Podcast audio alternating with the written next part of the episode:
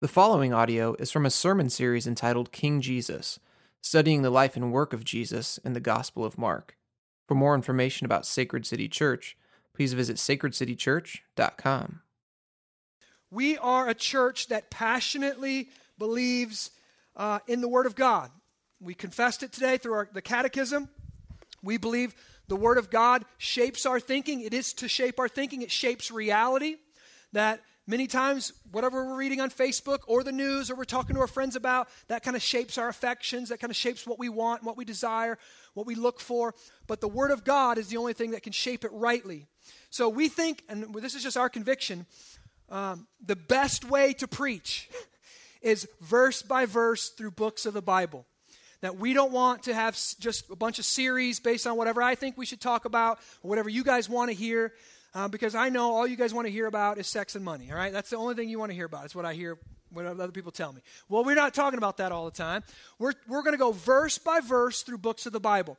And we've gone through several books of the Bible already in our three short years. Now we are, uh, this is our third or fourth week in the book of Mark. And the book of Mark, as you know, if you've been around here for a while, it's the earliest of all the gospel accounts Matthew, Mark, Luke, and John. Mark was the first one written down. Mark is the eyewitness testimony of Peter, one of Jesus' closest disciples, a man who betrayed Jesus and turned from him. But the resurrected Jesus came back, found him fishing, and brought him back in and said, You know, remember, I'm going to build my church on you, bro. Let's go get to work, right? You ran away from me, but come on back. Faith and repentance is a good deal, right? And so Peter is being interviewed by Mark, and Peter's giving his first person account of the works of Jesus. And why was this written down? What was the point? Well, everything was spread orally at the time. And at the time, people could go, you know what, I saw Jesus, and you know, they could say, make up all kind of crazy things about Jesus. Jesus, he floated around from town to town. He didn't need food. He was, he was more like a ghost than a man. And people would be like, whoa, really? Jesus was like a ghost? He was like, and then, so at this time where the early eyewitnesses of Jesus' life and death and resurrection, they started dying off. And Peter was one of the last, one, uh, last of the apostles still around. So he said, because of all these new ideas about Jesus are popping up, and st- guess what? We still, 2,000 years later, have these new ideas of Jesus popping up. If you're familiar with Dan Brown and, and his whole novel, all of his novels, Angels and Demons and, and the Da Vinci Code, and he's got this new Jesus that's popped up, and oh, he, he was really married to Mary Magdalene, and, and there's this whole, you know, it's just all this creepy, weird stuff that you get into that's all just bogus. And the reason they've al- there's always been these fake, false Jesus, these versions of Jesus that are popping up. And Mark says, okay, we have to squash that. I was there. We saw it. We witnessed it. In 1 Corinthians 15, Paul says Jesus showed up to over 500 eyewitnesses. So if you want a testimony about what Jesus did, what he was like, go talk to them. They're still walking around and living, breathing today. That's the best way to do it, right? You want to find about the real Jesus? Go talk to an eyewitness. So Mark writes down this eyewitness testimony from Peter so that there can be a living witness in, in writing of who Jesus is, what he did, and what he taught. So, if you want to get to know the real Jesus, Mark is one of the best places to go. And that's what we're doing. So, we are today in Mark chapter 2. If you've got your Bibles, open up to Mark chapter 2. We're going to study the first 11 verses. If you got your app, flip to it. Sacred City has their own app in the App Store. Sacred City, hit Bible. You'll be right there. Or you can hit um, if you're on YouVersion, Bible, live event, Sacred City Church will be right there. You can follow us along right there. Now, so far in the first chapter of Mark, everybody is crushing on Jesus. Okay, I'm just going to tell you that. Everybody loves Jesus up until this point. He's preaching the gospel, which is the kingdom of God that's come to renew all things. It's breaking in right now. He's preaching that. People are responding to it in faith and repentance. He's healing people. Uh, the heavens are opening up and God's speaking down, saying, This is my beloved Son in whom I'm well pleased. Everybody's loving Jesus. But today we're about to see there's some people who don't react positively to Jesus. That Jesus is really a, I, I don't know if antagonistic is the right word, but he, he's, it, he's, he's a figure that, that people love or they hate. Very few of them uh, respond moderately to him. And it seems almost that Jesus' ministry is like a funnel. The crowds kind of loved him, but many of the crowds just kind of went, oh, wow, cool. And they went home. They didn't really like interact with him personally. And but as his ministry is like a funnel. As people funnel into it and they get closer and closer and closer to Jesus, as you have an encounter with Jesus, actually, actually, you hear his teaching, you're confronted with him, or you touch him physically, that his personhood demands a response from people. And people either hate him, they get offended by him, they run away from him, they curse him, which is ultimately going to lead him to his own death, right? Or people fall at his feet, they worship him, they dance, they sing, this is the greatest man ever, and they drop everything in their life and follow him. And it's, it's a harsh reality that the same is true for us, that Jesus doesn't have fans, right? Jesus has followers or he has enemies, and that's it in the gospel, really. He, has, he doesn't have fans, he has followers or enemies. Even though we might kind of like Jesus, you know, Jesus is my homeboy type of thing. Me and Jesus are tight, we're good. I kind of like him. I like to be around him. I like to hear his good moral teaching. If you were in a room with Jesus, you would love him or you would hate him. That's it. Now, Jesus even said this to uh, John the Baptist. He said, John the Baptist, get this, greatest man that's ever been born of a woman, Jesus said. It's Jesus' cousin. John the Baptist, his time is up. He gets thrown in prison he sends a messenger back to Jesus. He, he sends his messengers back to Jesus. Says, Go find out if this is the one. And Jesus quotes this Old Testament scripture to him. But Jesus leaves out this one section of Scripture. And I'm, we're going to talk about it more in a few weeks, so I'm not going to go into it too much. But he basically says uh, the, the blind are having their eyes open, the lame are walking, the poor is having the gospel preached to them. And there's one line in there that he forgets. And the one line is those that are in prison are being set free. And Jesus doesn't quote that to John the Baptist. So basically, Jesus is like, You're in prison? Yeah, it's not going to end well for you. You're, you're going to die in prison. I am the one, but you you, your time is up, your ministry is over. Even though you're the greatest man born of a woman, you're going to die in prison. And ultimately, because of a striptease, right? This guy says, I'll give you whatever you want. What do you want? She wants the head of John the Baptist on a platter. So they cut John the Baptist's head off. That's how John the Baptist dies. But Jesus follows it up with this statement. After he says that, he says, But blessed is the one who is not offended by me. So, John, your life is over right now. Your ministry is completed. You're going to die with your head cut off and your head's going to be put on a platter and they're going to mock you and they're going to make fun of your ministry but blessed is the one who is not offended by me. And john, john already said that i can't even carry jesus' sandals that he's so much greater than i am. See jesus a reaction to jesus is necessary because of who he is as a person. And can you get it is there anything more offensive than that right there? I am the one i am the messiah i am the king but you're going to die in prison. Don't be offended by that I could let, let you out, but I'm not going to let you out. I could fix it, but I'm not going to fix it. Don't be offended. Blessed is the one who's not offended by me. And what we're going to see today is that's what's going to happen. And we're going to see this over and over, and it's going to happen in your life as well. Jesus, as you get close to him, he is going to shock you. And at the end of this verse, we see the, some people are saying, Who is this Jesus? What's We've never seen anything like this. And some people walk away offended, wanting to kill him. That's how good and amazing grace is. That's how shocking the gospel is when you actually understand what it is. You actually understand the message. And Jesus preaches the gospel, but he also puts it on display in a living form. And when you see it, it just it shocks you and it either offends you or cause you to go away singing, We've never seen anything like this. We've never experienced anything like this. What is this? So, let's jump in and we're going to study this verse by verse. Here we go. chapter 2, verse 1. And when he, that's Jesus, returned to Capernaum after some days, it was reported that he was at home. Now, why is he returning after some days? You remember Sam preached last week. He healed this leper and he said, this is common in Mark, don't tell anybody. Right? I'm healing you. It's great. Don't tell anyone.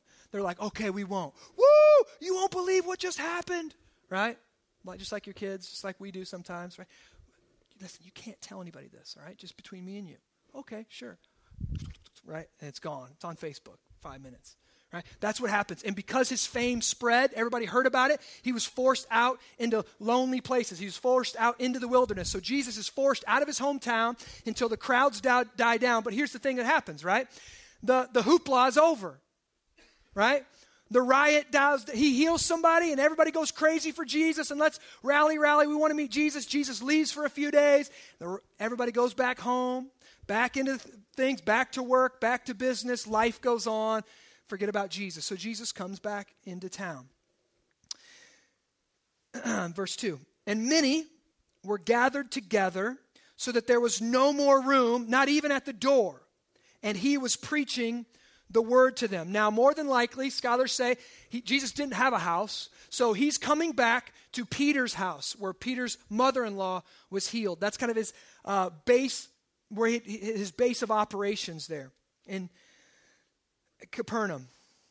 And Jesus is inside this house and he starts preaching the gospel. I say gospeling because it's probably a small crowd. He's sharing the gospel with people and preaching the word to them, it says. And now so many people are showing up that he's in this little house and it's full and they're, they're, they're, they're expanding out the door, right? So the scholars said no more than 50 people. This could be no more than 50 people. And uh, I mean, we would think, how could you fit 50 people in our house? Well, they don't need chairs. They're crunched in, sitting on the floor, right? And there's, it's, it's completely packed. And what's interesting is in the Gospel of Mark, this is an, a really important theme. Mark never speaks positively about large crowds. In America, large crowds are a sign that you're doing something right, right? Like, if you have a movie premiere and there's people dressed up in costumes and waiting for hours in line, you're doing something right. That's a good thing, right? If you have a church and it's packed to capacity and you've got a bajillion services and you're streaming all across the globe, you obviously must be doing something right. Not in the Gospel of Mark.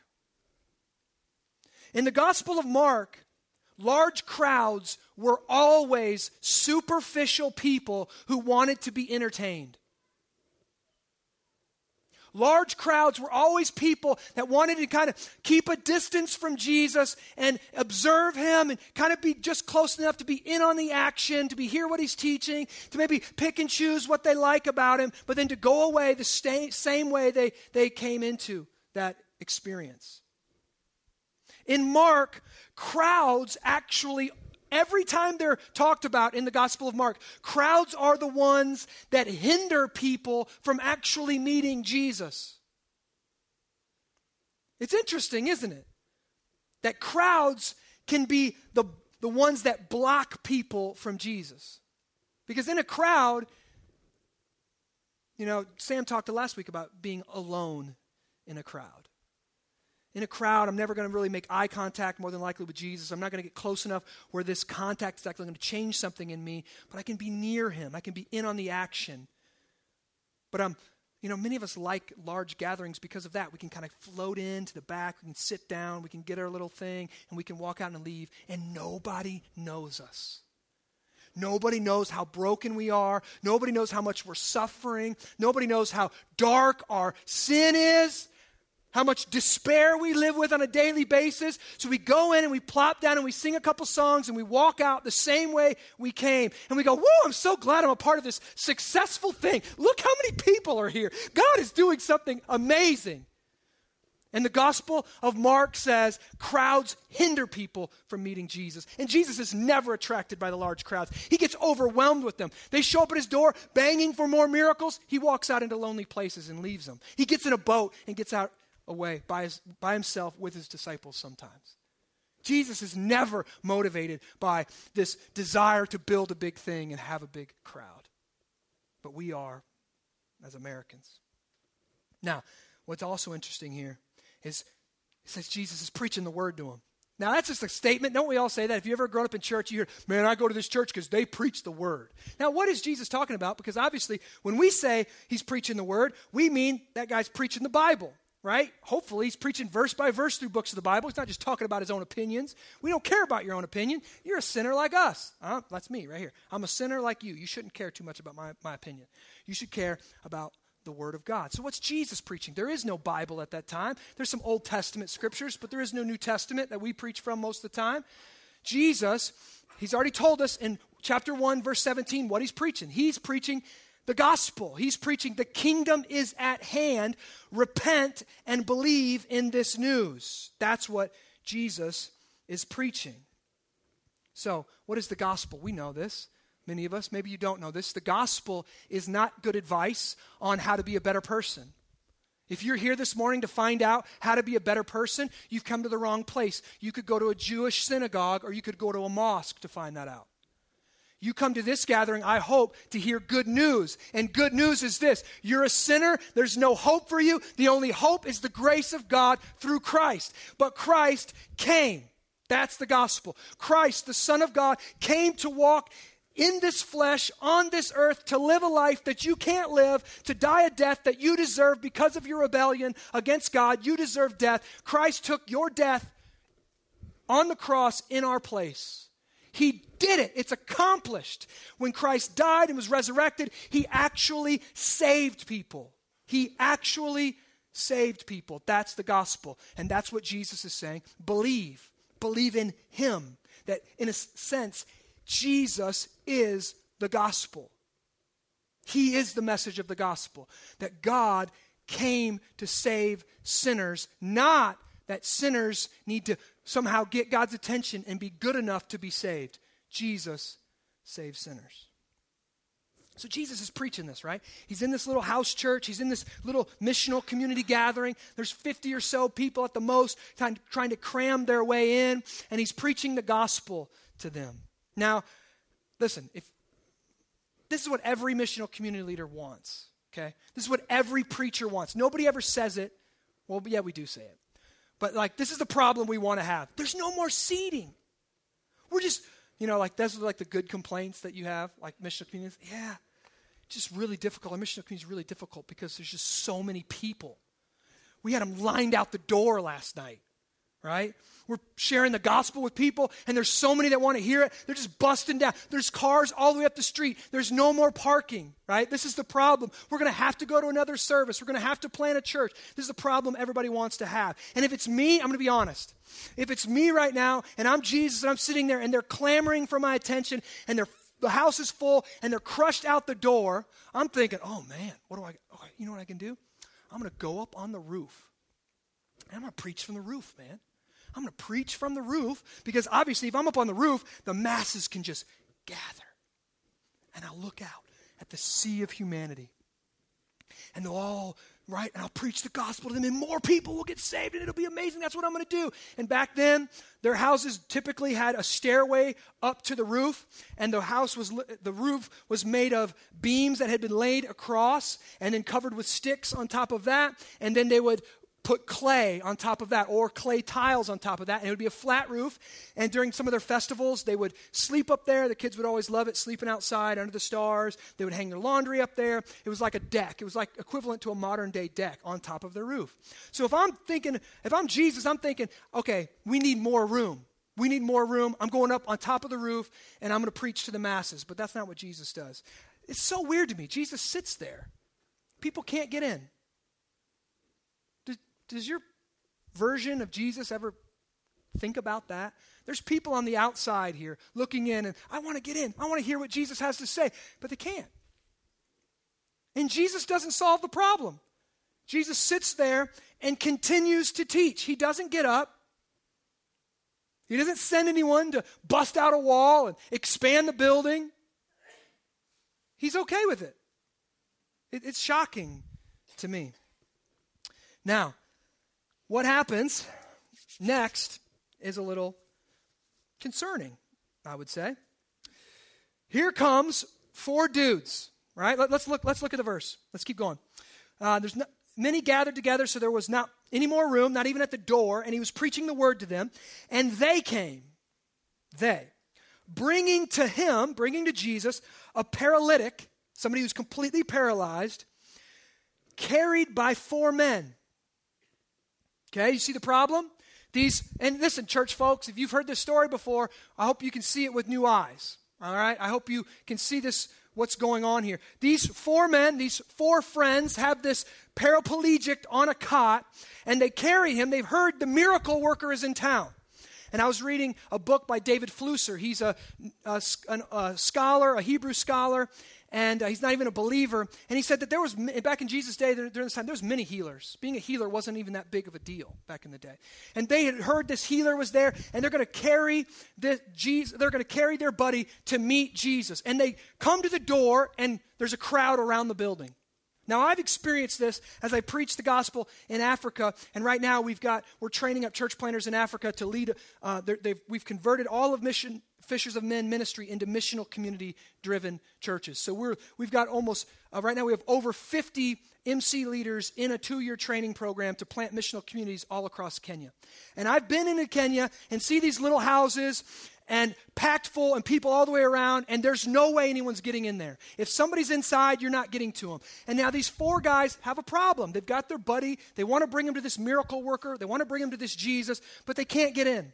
But they do see these little steps that lead up, lead up to the roof. So, what do they do?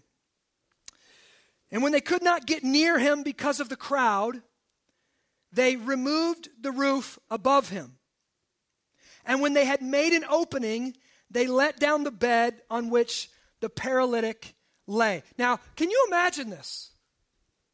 In the middle of your missional community or in the in middle of this gathering, these dudes start making a lot of noise, right? Jesus, this is perfect though. This, Jesus is speaking about the gospel. He's teaching them about the kingdom of God breaking into their present life. That the future reality of the new heavens and the new earth is here now. You can have healing now, you can have wholeness now, you can meet God now. It's not just about salvation. It's about kingdom of God breaking in now. And all of a sudden, when he's talking about this, he's preaching the gospel, crumbs start to fall from the ceiling. Can you imagine this? God's breaking in. The Son of God has left heaven and he's entered into your creation. They're, they're like, right? Now, this is when people start, I would think people are freaking out. Obviously, Jesus did not have any deacons yet, right? Because I've seen deacons give mamas the stink eye for their baby's slightest whimper. And here we've got people breaking into the roof of a building, and everybody's just like, well, I guess let him go. right? I imagine Peter or Peter's, you know, Peter and Peter's wife are like, oh, well, call the State Farm agent because this is an issue. Right? This is obviously a loud and obnoxious distraction, but Jesus just lets them continue. Right? Breaking into a ceiling is not like a one hit wonder. This is going to take repeated blows, removing things. It's going to be a mess. It's going to be a distraction. And this is where things get weird. And I'm going to tell you, this is where Jesus um, doesn't fit in our boxes. Jesus doesn't. If you think Jesus is, uh, is your homeboy, is your pal. You think, gee, if you really think you get Jesus, it just shows that you don't get Jesus. It shows the, you don't know what you don't know. Right? You don't know how ignorant that we are. That Jesus always is confrontational and he never fits the way we want him to fit and he never does what we want him to do. He's always doing something new and fresh and exciting in ways that we wouldn't expect him to. And look what he does right here. And when Jesus saw their faith, now I got to pause right there. When he saw their faith, he's specifically talking about uh, the guys who are bringing Jesus, or bringing the guy to Jesus, but also the man on his cot, right? Because more than likely, the man on his cot, he's the one who's saying, guys, I need to get to this miracle worker. And they're like, yeah, you know what? You do got to get to this miracle worker. So these people are responding in faith, and Jesus sees what other people can't see. He sees their faith. Now, I want to ask you don't you think many people, if, you ever say, I don't know if, I don't know if you have faith, I don't know if you really believe the gospel. What do you mean I don't believe it? How would you know I don't believe it? You can't see my heart. You can't see in my mind. See, we have been tricked into believing that faith is mental assent or faith is even emotional assent. Jesus says he sees their faith. Faith isn't just something that's internal that takes place in the soul of a person. James, the brother of Jesus, in his own book, says that faith without works is dead. We've heard that before. Martin Luther says that we're saved by faith alone, but never by faith that remains alone. That faith is, is, is a, such of a substance, I'm going to speak of it that way, that when it comes into you, it changes how you act. It's a belief that changes your behavior. It comes into you and changes how you live your life. And if it doesn't change the way you live your life, it's not faith. If you mentally assent to the works of Jesus, if you trust Christ in your heart, but it doesn't change your life, you're not saved. Faith reacts within us. We believe and it pushes us out to live a certain way. This is what the, the Pillar New Testament commentary said on this verse. The first mention of faith here in the book of Mark, the first mention of faith, significantly links it with acting rather than with knowing or feeling. We know nothing of the beliefs of these four friends of the paralytic except that they take action, including circumventing crowds and removing roofs to ensure that their, cha- their charge is brought to Jesus. See, faith moves us to action. And these men's faith moved them to carry their friend, who knows how far, but not just carry them to Jesus, but to figure out a way to get their friend to Jesus, face to face with Jesus Christ. Can I tell you, that's the type of friends we need. We don't need just friends who comfort us when we're mourning or suffering. We need friends who are willing to do whatever it takes to get us in front of Jesus, to get us in a place where we're going to hear the gospel. That's the type of friends we need. Friends that don't take no for an answer. Can I ask you this too? That's the kind of friend we need to be. No matter what our friend's problems are, this one was paralysis, right? It could be cancer. It could be a broken relationship. It could be struggle at work. The answer is get our friend to Jesus. What can I do to get my friends to Jesus? Charles Spurgeon, he goes a little, he's a little bolder, and he says this Do you have no desire for people to come to Jesus? Then be sure you're not saved yourself. That something in us, when God saves us and God changes us, it causes us to be men like this men carrying a stretcher, men and women who want to see others come to know Christ.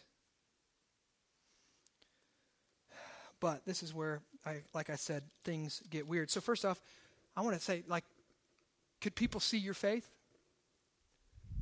Can people look at your life and go, why does he live that way?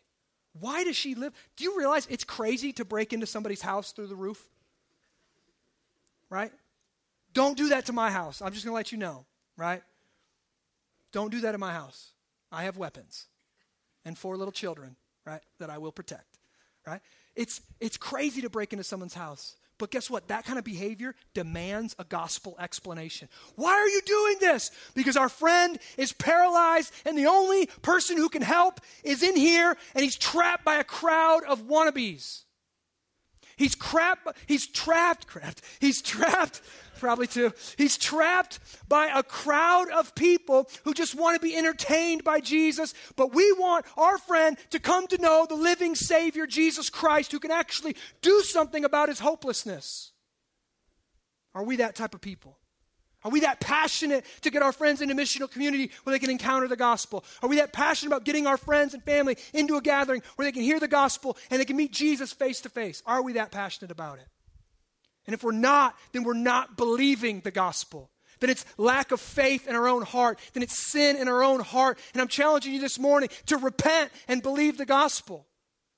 Christian, you need the gospel. If you're not bringing people to Jesus, then you've forgotten how good it is. You've forgotten how lost you are. You've forgotten how broken you are and what He saved you from. Repent and believe the gospel. Now, let me put it. This is where, I guess I've said it three times now. This is where things just about to get weird. Drop him down. Comes down. Jesus sees faith. Jesus is pleased with faith.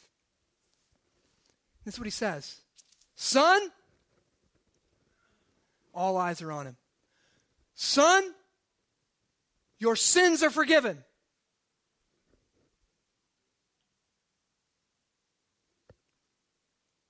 You got a best friend. They've got a rare cancer. They've got three months to live. What are you going to do? You look on the internet, you figure out, oh, this one guy, he's the best in the world. He specializes in this type of cancer.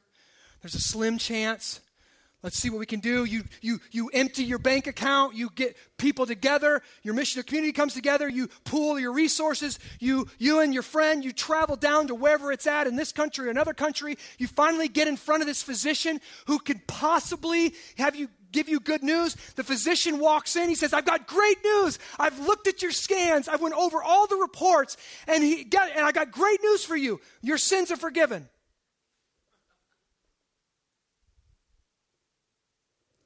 awkward is the word that comes to my mind. What's your first thought? Can you imagine? I, I was, you're being let down. This is even, you're not just flying somewhere and he's being, he's hanging from the roof. Right? He's paralyzed. Your sins are forgiven. Uh, you're looking up to your buddies. That's not why I came. My problem is my legs and arms don't work, Jesus. I'm not a king that his friends just carry him around, right? Like I'm actually need to be carried around because I can't walk, Jesus. I think you misread me. You misdiagnosed me. Right?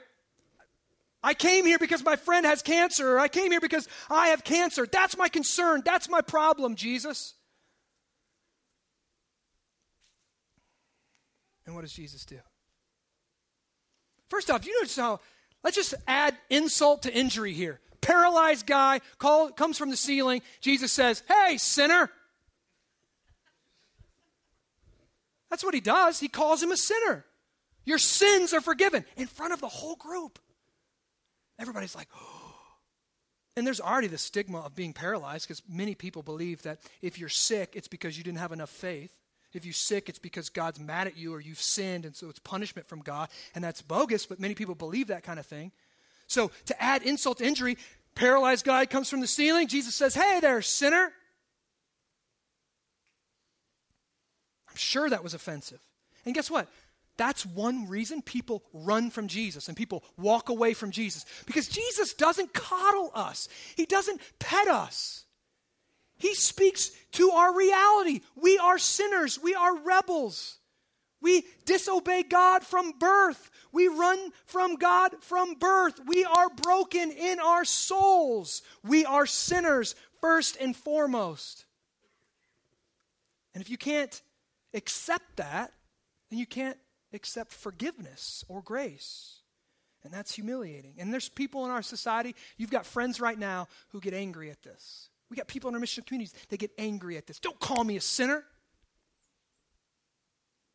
It's funny that in our society right now, the greater sin is actually calling someone a sinner than it is actually breaking commandments. Break commandments all you want, but if you tell somebody that, you're a sinner.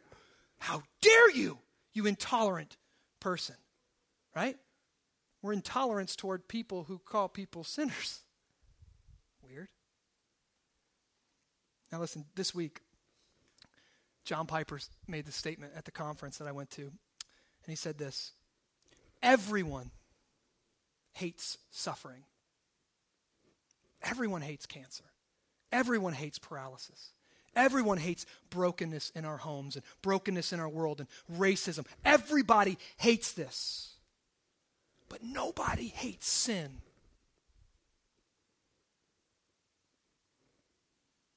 See, that's what's going on here. Everybody hates sickness. Everybody hates cancer. Everybody hates paralysis. We all know, no one is confused. We all know cancer is bad. But very few of us hate sin as much as we hate cancer.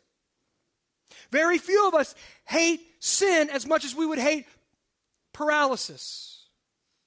But Jesus seems to know something that nobody else does. Jesus seems to know that paralysis was not this man's greatest problem. This man's greatest problem was his sin that separates him from a holy God. Now, this could be really offensive. Jesus looks at us in all of our suffering, and he says, Your greatest problem is not your suffering. It's your sin. You might be in an awful relationship and it's very difficult to hold things together. Guess what? That is suffering and that is bad and that is dark and that is difficult. But your greatest problem isn't that. Your greatest problem is your sin. How are you responding to that difficulty? Because the suffering that's been applied to you, that's not your sin. That could be somebody else's sin. But how do you respond to it? That's your greatest problem. Cancer is awful if you get it, but how do you respond? To that. That's your greatest problem. Cancer is bad, sin is worse. Paralysis is bad, sin is worse. Cancer has no power to separate us from God, sin does. Paralysis cannot send us to hell, sin will. Can I ask you, what do you think right now in your mind, if you survey your life, what's your greatest problem? You look at your life and say, What is my greatest problem? Not enough money? Broken relationships? Difficult kids? Job's not going well? Can't sick in my body? Sick in my mind?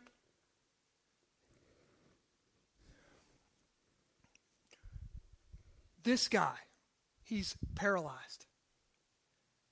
And he didn't have, back in the day, he didn't have all kind of stuff that we have today wheelchairs that can literally go through your mind and move. He's laying on a bed. There's no doubt in this guy's mind, this is what he thought. My greatest problem is my paralysis. And every morning he would wake up and say, if I was healed, then I'd be whole. If I just had my legs, then I could be a man. If I could just have my leg, my body, then I could get married and I could have a woman and I could have kids and I could have a family and I could have a full life. All I need is my legs. If I get my legs, I'm a happy man. I'm a full man. My greatest problem is my paralysis. Jesus says, Your greatest problem is your sin, not your paralysis. And I'll deal with that first. I'll deal with your greatest problem, sin, first. Now, many of us, we all think, if I get that thing, then I'll be happy. My one greatest problem, if I solve that, I'll be happy. Listen to this illustration. Uh, Tim Keller is a preacher in New York City, and he's one of my biggest influences. He's an old guy on the end of his uh, ministry career. He's in his 60s. And he gives this illustration from this lady named Cynthia Heimel. And she used to write for the Village Voice, a magazine there, a local magazine there in, in New York City. And she was a New York City writer, and she'd been a writer for years. And she had been friends with many people, uh, actors, musicians, before they got famous, right? She's got all these friends, and they're working in nightclubs, and they're working in bars, and they're working in coffee shops. And all of them, right, they're thinking one thing if I just get famous, if I just get my big break on Broadway, or if I, my album would sell, if I just get in front of the right people, then my life will make sense. Then my life will have meaning. They all thought that way. And this lady is not a Christian. Listen to this. This is what she says, writing about this. She says, I pity celebrities. No, I do. Celebrities were once perfectly pleasant human beings, but now their wrath is awful. You see, they wanted fame, so they worked, they pushed, and the morning after each one of them became famous, however, they wanted to take an overdose because that giant thing they were striving for, that thing that was going to make everything okay, that was going to make their lives bearable, was going to provide them personal fulfillment and happiness, that thing has happened, and they were still them. The disillusionment turned them howling and insufferable. She's saying the greatest thing that could happen is that these people get their wish They get their one thing, and then they realize their one thing didn't satisfy. Their one thing didn't change them in the bottom of who they are. And this is what she says. This is not a Christian. I think when God wants to play a really rotten practical joke on you, he grants you your deepest wish and then giggles merrily when you realize you want to kill yourself. Now, that's a twisted view of God, that's from an unbeliever who's diagnosing exactly what this paraplegic felt. If I just had my legs, I'd be a man. If I just had my legs, I'd be happy. And guess what? Jesus knows. A day later, my legs are sore. I'm tired of all this walking. My back hurts. A day later, a week later, he'd want something else. A day later, a week later, the reality would set in. This isn't what I wanted. This wasn't my deepest, deepest wish. This didn't satisfy my soul. See, you know what Jesus is saying to the paralyzed man here when he says, Your sins are forgiven? Jesus is saying, I'm not going to play that rotten joke on you. I'm not going to give you your deepest wish. I'm going to go deeper than your deepest wish. It's not legs you're looking for, it's forgiveness that you're looking for. It's grace that you're looking for. I'm going to go deeper than that. You want to be reconnected with the Almighty God, and I'm going to go deeper than your paralysis, and I'm going to reconnect you with your, the Almighty God. I'm going to forgive you and wash you clean. Now, listen, here's the reality suffering, cancer, brokenness, these are all fruits of sin. That's all in the world because sin. But what Jesus is doing here is he's not going to go plucking fruit off of our lives. Oh, you got cancer? Let me take that off and replace it with something else. Oh, you got a broken relationship? Oh, your marriage isn't going well. Your job's not going well. Running around a tree working on fruit. Jesus is going to go right to the root. Your problem is your sin, and I will deal with that. I forgive you. Now, if you're in this room and you think Jesus doesn't want anything to do with sinners, hear this. 1 Timothy 1:15 Paul writing to his younger protege Timothy says this statement is worthy and, and or worthy of full acceptance. Christ Jesus came to save sinners. That's why he came. He came to heal not just paraplegics, he came to forgive sin. So if you are a sinner this morning, Christ loves you. Christ is pursuing you. Christ has died for you. He wants to be near you. He wants pe- people have brought you here. However, they brought you. Thankfully, nobody lowered you to the ceiling, but they packed you in their minivan or they invited you over here or whatever. You're here this morning because Christ wants to forgive you. Christ wants to save you.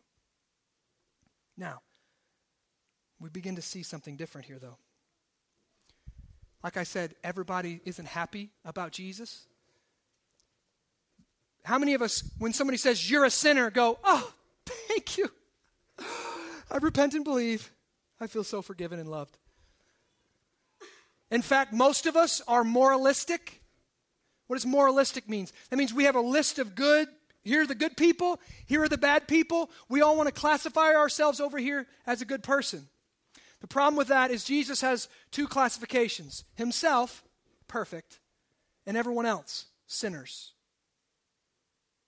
Christ is the only sinless one. Everyone else needs a Savior. So there's this great showdown that's building now, and we're going to see it in the scribes and Pharisees. And I don't want us to write these people off as like, you know, somehow priests or somehow people that are different than us. All they are is legalistic people, moralistic people. And every one of us in this room are moralistic and legalistic in some realm. We all judge others based upon some standard that we have. And these guys had a standard like that. And what happens? When Jesus says, I forgive you, paralyzed guy, I forgive you, they go, they're shocked. They're offended. Look what happens. Now, some of the scribes, religious folks, were sitting there questioning in their hearts. Yeah, they would never, you know, interrupt the service. Why does this man speak like that? You might be saying that about me today. Why does this man speak like that? He is blaspheming. And blasphemy, we, would, we don't use that word around here, but in their day, that was, a, uh, that was death sentence. That was punishable by death. That's, this is what got Jesus killed. Who can forgive sins but God alone? Now, these people kind of get what's going on here. They get mad not because he healed a paraplegic, right, which he does, not because, but because he forgave him his sins. Now, I want you to what is this? I walk up to you, Nick, I'm gonna, I walk up to you, and I punch you right in the nose. Okay? You got on my nerves. My wife comes around behind me. She's really sweet. She goes, Oh, are you okay? Justin, I forgive you. Right? What's Nick going to say? What? You, she doesn't get to forgive you. You hit me in the nose. This is what's going on right here. When Jesus says, I forgive you, what he's saying is, I am God, and all of your sins and all of your offenses have been against me.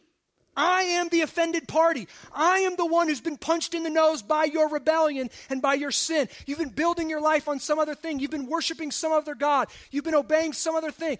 You've punched me in the face, and because I am the offended party, I can therefore forgive you. My wife can't forgive me for punching Nick in the face. God can only forgive you because your sins haven't been primarily against your wife or your kids or your business partners. Your sins are against God. God created you. He said, Love me, love others. Therefore, anytime you break those commandments to not love others and not love Him, you're primarily sinning against Him. David says in Psalm 51, after committing adultery and then having his adulteress's husband murdered, he says to God, when he's finally been confronted by the prophet, Against you and you only have I sinned, God. I repent in dust and ashes. I repent for my sins. This is what's blowing these religious people's minds. How dare him forgive people? To forgive means he thinks he's God. The Old Testament said that. They got it. Only God can forgive sins. Jesus looks at this sinful man and he says, I am the offended party. Your sins have been against me. And listen, I forgive you.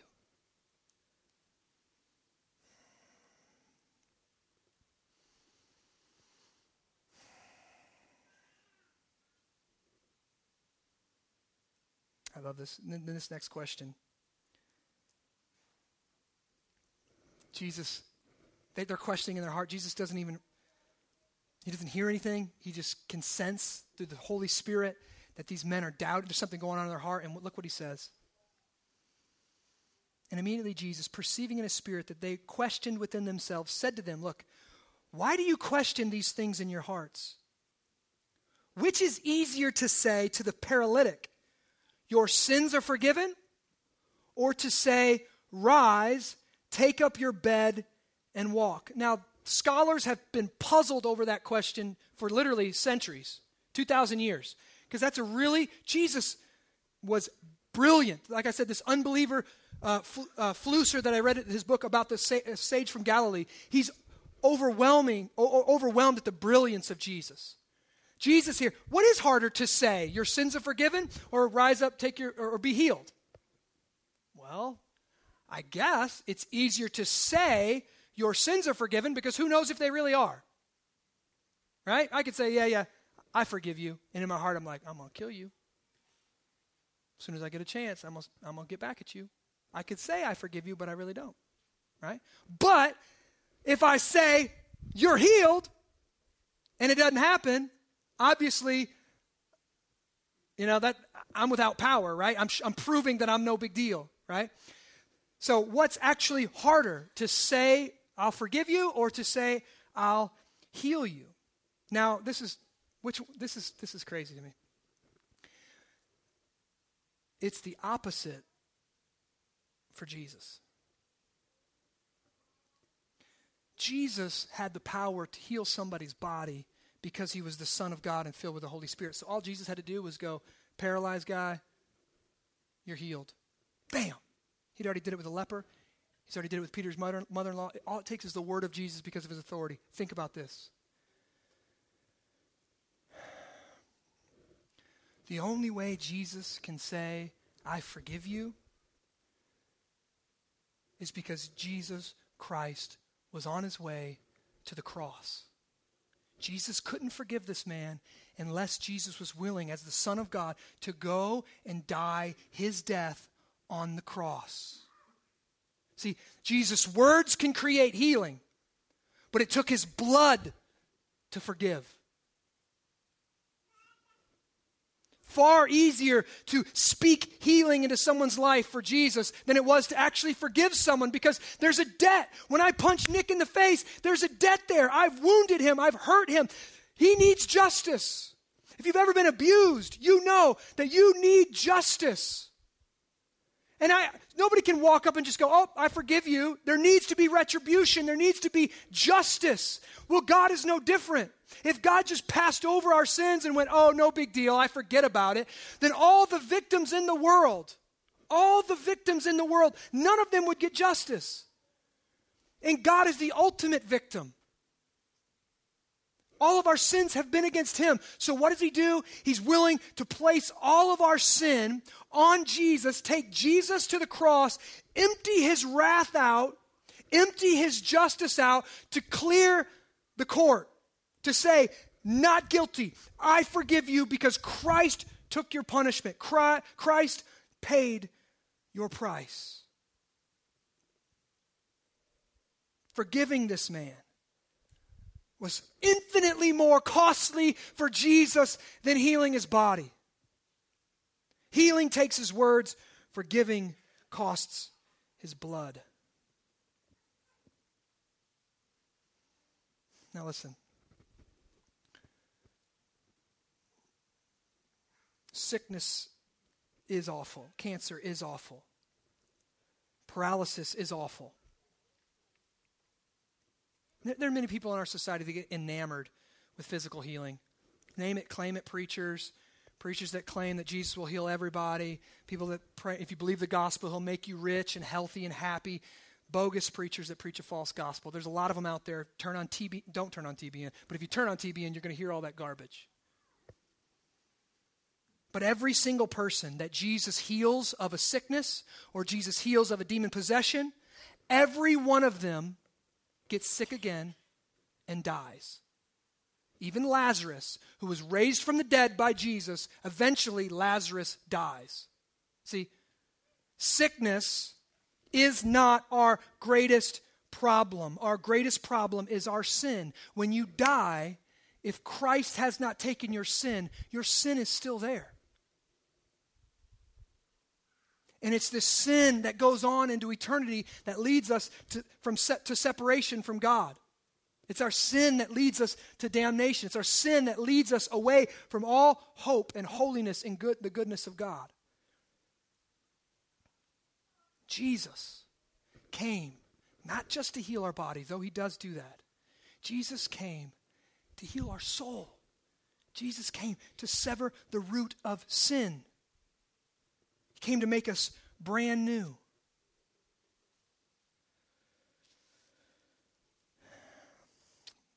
Let's finish this scripture as I close. Which is easier to say to the paralytic, Your sins are forgiven?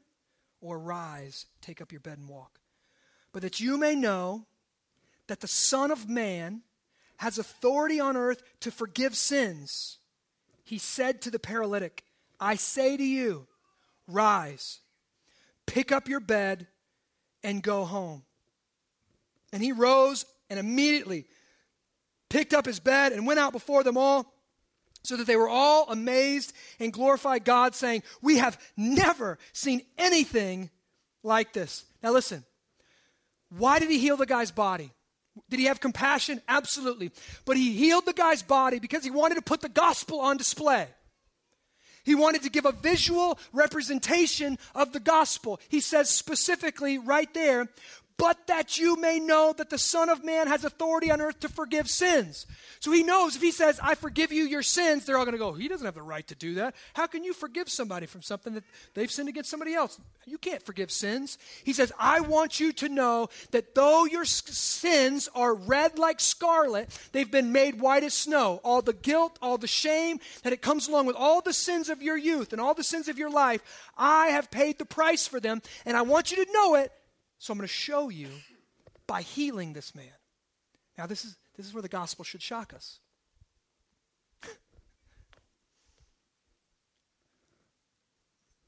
Paralyzed man hanging from the ceiling. I forgive you. But so, so that everyone would know that I have the power to forgive sins, get up, take your cot, go home. Um,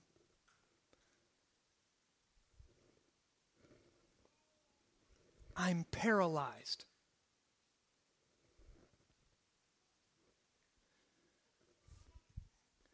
In Ephesians chapter 2, Paul says, We are dead in our trespasses and sin. Dead. What can a dead person do to not be dead? That's the question you have to ask yourself when you start thinking about the gospel. Because God doesn't say we're paralyzed. That's not the verdict he speaks to us. He says, because of our sins, we're dead on the table. Now, listen, you have a, a dead person on the table, you walk in, and there's the cable, you know, the little jumper cables over here, and you go, hey, buddy, all you got to do, here's jumper cables. Get up, grab the cables, pop yourself, go home. This is what Jesus is doing here. Rise up, take up your bed, walk home. People get so freaked out when Jesus commands us to do impossible things. Jesus is complete, and God, the Father, is completely okay with commanding us to do impossible things like this repent and believe the gospel. That is impossible to do if you're dead. You can't repent and believe if you're dead. So what does he do? Ephesians 2 8 says, that He gives us grace and faith so that we can believe, and it's not any of our work, it's all of Him so that no man could boast. So Jesus, He gives us what He demands. He gives this man faith and he demands it from him. Take up your bed and walk. This man reaches down, picks up his walk, and picks up his stuff, and he walks, and he's healed instantaneously. So when God says repent and believe, he's speaking to dead sinners in here, but he can, he can require that of us because he's already given it to us. If you're here in this room this morning and you say, I want to turn from my sins. I want to embrace Jesus Christ as my Lord and Savior. I want this new life of the kingdom breaking into my life. That means God is already at work in your heart. He's already given you that faith. He's already stirring the Spirit of God in your soul. Or, the Puritans used to say, the same sun that melts the ice hardens the clay. There were scribes and Pharisees in this room. Who does he think he is? Sinners. Don't call me a sinner. You might be a sinner. I know how good I am. I know how I obey the law. I know how I've got all my friends that tell me how good I am. We got. There's really three options here. When you come and meet Jesus, you can be the paralyzed that gets made brand new and leaves dancing after meeting Jesus. You can be the scribe the moralistic who leaves angry that anyone would call him a sinner, anyone would forgive sins. Or you can be the crowd that kind of goes, Show us something else, Jesus. I'm inviting you to be a disciple of Jesus, somebody who was dead and has been made new and drops everything to follow Jesus. Someone who was paralyzed that their friends or family brought them to Jesus. They met Jesus, their life's been made new, and they leave dancing and singing and worshiping our great God together. I want to be a church full of those types of folks. I want to be a church full of dancing ex paralyzed folks worshiping God. Dead men and women who've been brought to new life, and they're so thrilled, they're so overwhelmed at the love of God towards sinners that they'll do anything possible to get their friends in front of Jesus face to face. Invite them, message them, bring them here. I'm one of my friends in missional community about a year and a half ago or a couple years ago. We've been praying for his sister and brother in law for a long time. And we've just been praying for him in missional community, wanted to come to Jesus, wanted him to come to the gathering, wanted to come to missional community, didn't know what to do. And so he just sends out this Facebook message to a bunch of his family and friends, just saying, hey, what do, you, do you guys have any questions about God? Do you have any questions about church or religion or who Jesus is and what's going on? And that's a bold thing to do, right? Send out this message on Facebook. And his brother in law responded, said, Yeah, you know, I do have some questions. I do have concerns. Blah, blah, blah, blah. Answered that question, invited him to missional community, comes to the missional community, meets Jesus, family meets Jesus. I can't even tell you what's going on in the past year and a half. Why? Because one guy was bold enough to kind of bring his friends to Jesus, right? Do something outside of the box to get someone in front of in, a, in front of Jesus in a context where the gospel is going to be declared and demonstrated. All of us are called to do that. We're all called to be missionaries. Let me pray this morning. Father,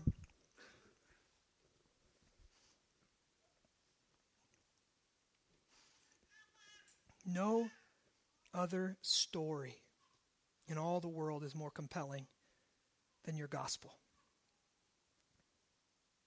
You created us. We've rebelled and wanted to live life on our own terms. Even before that, the angels, a third of the angels rebelled from you, and you cut them off from eternity. You condemned them for eternity. You gave no grace to the fallen angels. No second chance to the angels. And yet you created man who's a little lower than the angels, who's a worm and dust in your sight. And when we rebelled, when we rebelled from you, you didn't cut us off for eternity. You sent the Son of God to redeem us, to live the perfect life that we can't, and to die a substitutionary death that we all deserve. And even now, you have the Holy Spirit here among us, making all things new, even us. Today, this morning, that you've given faith to some people in this room and you've brought the dead to life, not because of their works, but because of the grace of God.